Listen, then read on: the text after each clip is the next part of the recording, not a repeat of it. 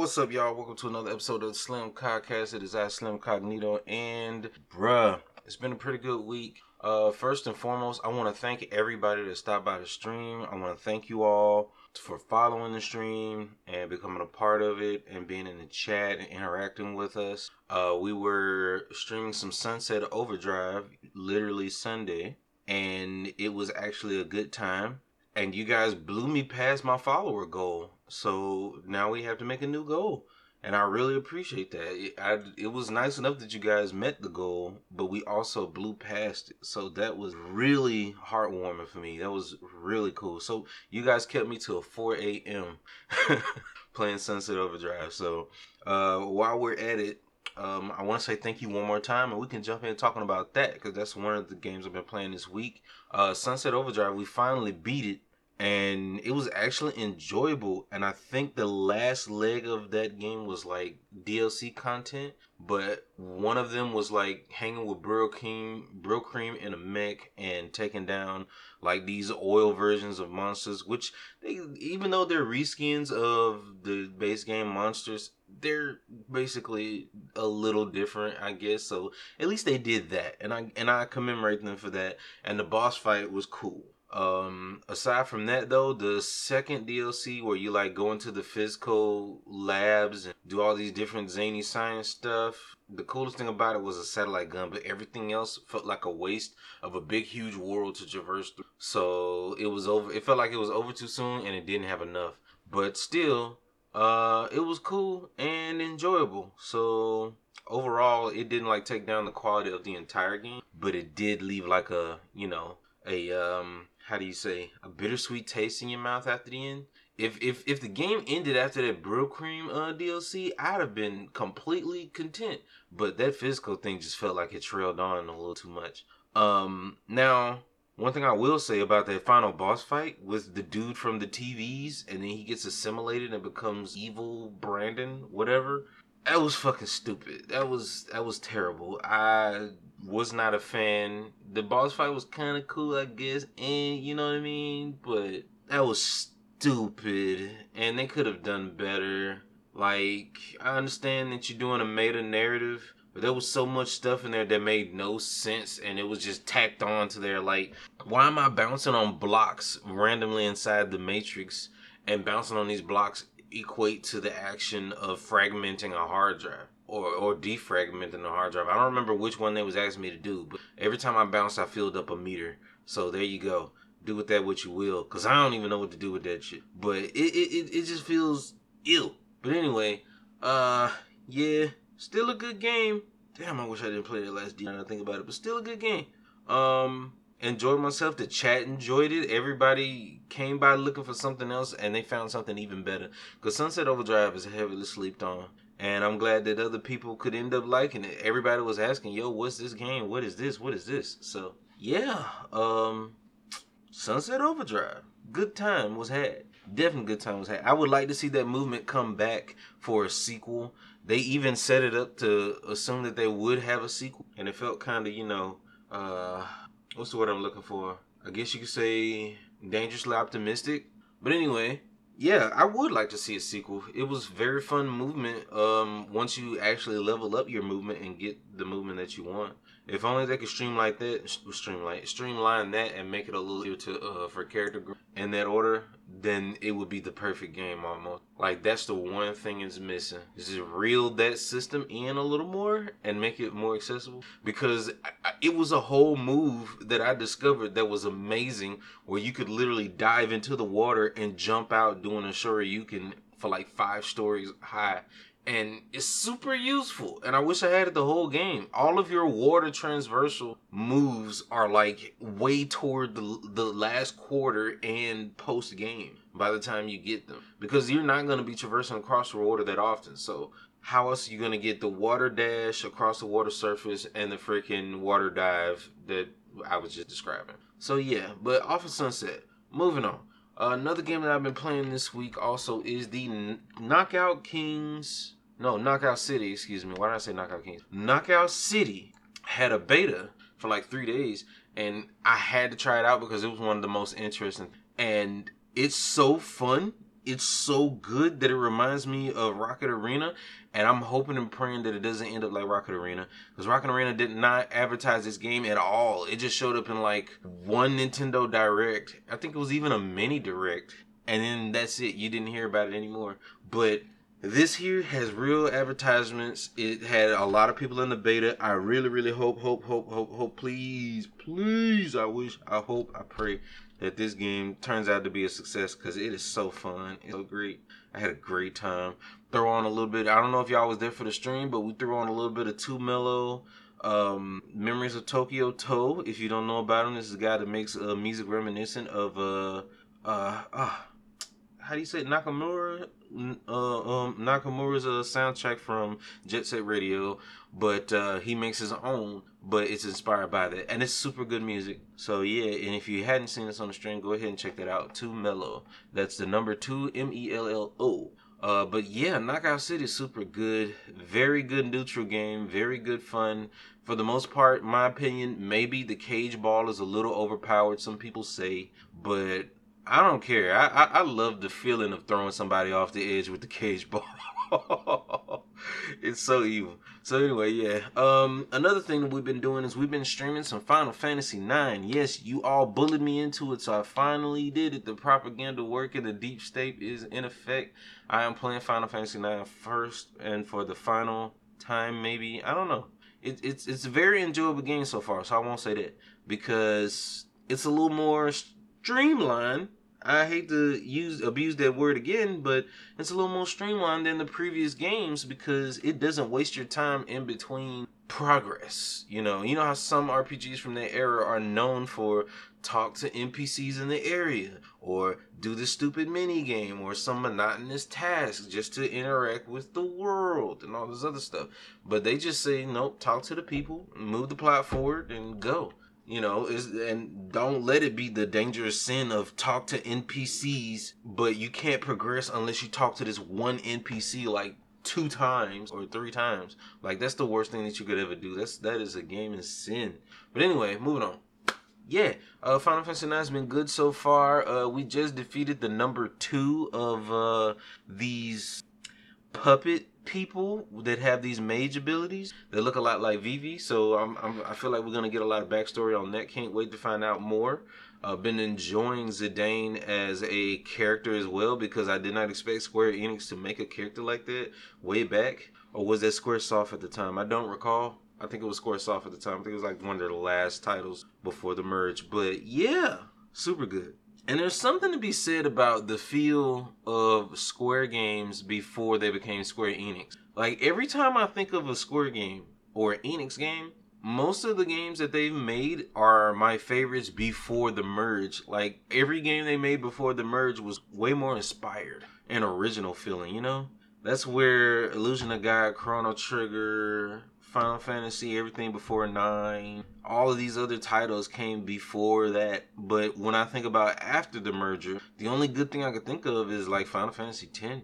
And I haven't heard much good about 10 2, 12, 13, 14. 15 was okay. But yeah, it's just been weird. As as a matter of fact, I don't know how many feathers I'm gonna ruffle by saying this, but I'm gonna say this hot take. It feels like 15 is their first time getting back to form and making more imaginative and original worlds and plots using the Square Enix, uh, uh you know, trademark design.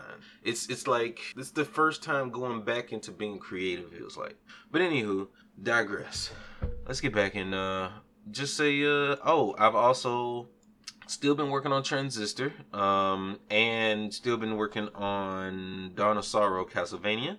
Plus, I did a little perusing in VR chat because I had to remember that a lot of things changed since this community made content. A lot of things change over time, and I found some amazing shit. Like, I, I usually, you know, hang out in the Kmart, but dude, the freaking there's a whole like mall that's like vaporwave inspired. It's like 80s aesthetic, you know, with the pastel colors and whatnot and neon lights. And it's so dope. And it's oh man, and I found a cyberpunk world that was just amazing. So yeah, it's it's I don't know what it is with the past 10 years and the infatuation with the 80s aesthetic and vaporwave, but for some reason I've loved it since and still do love. Anywho, now it's about time we get into the news. Let's jump right in.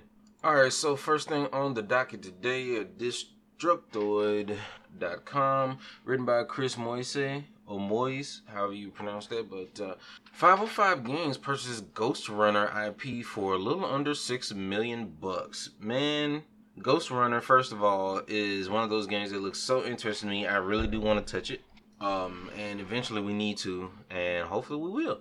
But yeah, uh, here's the quote. Ghostrunner quickly turned out to be a huge success, recalls All In CEO, which convinced 505 to submit an offer, one of those hard to refuse offers. So just for the IP itself, was a six mil? I'd say that's not a bad grab, especially if it's a new IP. Because new IPs on their first run hardly ever becomes out to be a hit. Most games, even AAA games, struggle with it. Most of the time, AAA games sell their first game through advertisement and you know graphical spectacle. You know, look at all the money we put in. Uh, hence, uh, Uncharted, etc you know, most of those are like betas that are supposed to accumulate assets so they can make a better sequel. But um, here we are with a uh, Ghostrunner doing the unheard of and selling their IP for six mil off the top. Which, to be honest, yeah, yeah.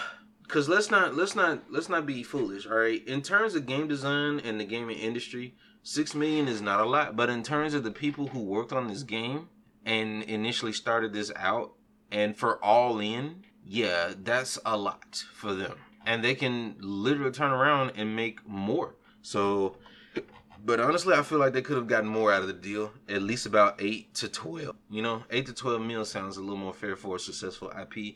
But the pressure in the negotiations can get insane when 505 is like, okay, you're a new IP, and this is as much we're willing to offer. This is what we have on the table, et cetera, et etc in a little bit of time your game won't still be hot because the hype is still dwindling by the day. Everything when it comes to hype and social media uh, clout doing us by the hour and day. So yeah i'm pretty sure they jumped at it when they had the chance. They probably could have had a chance to get more and then waited too long. Who knows what happened when they were cutting that deal you know, if we if if we could be a fly on the wall, that would be pretty cool just to find those little details. But we're not. So let's move on to the next thing on the docket. GameSpot. The Evil Within's first person mode is locked behind a Bethesda.net login. Now, basically, just to summarize everything, um, quote. In 2018, we added first person mode and Akumu mode, which is super hardcore mode, and additional bonuses to plan to plan multi-platform versions of the Evil Within Digital Deluxe. Now, due to unforeseen issues, it was not possible to release this update as originally intended for the recent addition of Xbox Game Pass for PC. Rather than remove the bonus content, we opted to offer the enhanced BNet version of the game so new players can enjoy those bonuses, while a BNet login is required to access the additions. No linking is required to enjoy the Evil Within as it was originally released. So, yeah, weird practices that could have easily been fixed. You could easily fix this with a simple code edit. Probably not even code, like maybe in the INI. Nah, it wouldn't be in the INI, but th- they could have edited that. They could have edited that. I, I don't. I don't. I'm no. I'm not buying it, Mr. Krabs. But hey, you don't really need first person mode to play The Evil Within. I would rather I would kind of argue, well, I don't know. I didn't experience in first person, but I did just play the game and although it leans more toward the horror, but only for like the first few hours. After that, it's Resident Evil. So take that for what you will. But me personally, I prefer the Resident Evil 4 aspect and had a good time. So there you have it. Apex Legends to get more Titanfall content in the next season. Uh, apparently, they're going to be putting in some more lore things about um, things that's more related to Titanfall and where it falls on the timeline and you know certain events, as well as uh, them confirming that most likely there won't be real Titans in the game, but we will see. Uh, it would be kind of insane. We've seen some mods of people calling in a remote Titan, uh, kind of like Bob with Ash from Overwatch, but um, it's kind of busted, and I hope not, because that game is all about aim and it rewards people with good aim. So let's not. All right, Ninja Gaiden Collection is a bare bones PC port locked to 60 FPS, says PCGamer.com, written by Wes Fenlon. And this is kind of a problem, but I've I've seen this and I've kind of coped because it says that um, it will only run at 4K 60 if your hardware can handle it, and it will do so automatically. Basically, you won't have the options to like upscale and super sample your resolution in order to get a sharper image. And by default, the advanced there it doesn't have advanced graphic options at all. It just runs at 1080p 60 and that's it. I guess that's the baseline, which is weird to me, but you know, it, it, it if it at least lets you change resolution down to like 720, I could understand, but damn. Um it's it's it's just weird, bro. It even says they stated straight up that the resolution and FPS may fluctuate during gameplay, and of course, to play in 4K, players will need to have a 4K monitor. So unless it detects that the hardware can handle and that you have a 4K uh, res- uh, resolution native screen connected, you know, display connected to it, it just won't. and I don't, I don't really like that, but don't really care because 4K is a meme anyway, and not everybody can do 4K gaming. But um, well, unless you have one of the newer cards and their DLSS feature uh, makes it, you know, very possible. But who has those cards aside from the scalpers? Anywho, next. Um, th- this kind of hurts, but as long as the game is playable and it's at a stable FPS, I'm fine. And I'm pretty sure the community will be able to do something to tweet and get it working because this is the only way that we'll get Ninja Gaiden. And I don't think we've ever had it on the PC beforehand, have we? Except for three Razor's Edge. I think this is the only thing that's on PC, if I recall. So yeah, it's not stuck on the Xbox, the PS3 anymore. So let's go. Uh, talking point Nintendo and the industry needs to get serious about game preservation on the docket NintendoLife.com. Thomas Whitehead basically just uh, goes over how game preservation seems to be a miss with Nintendo, and their idea of it is basically re-release their first-party titles and have their maybe some third-party uh, popular titles available in their shop, which is understandable. But um, the line between game preservation and piracy is very blurred, and you know any company that's worth their salt would be very careful with that or just not touch it at all. So I can't really blame them.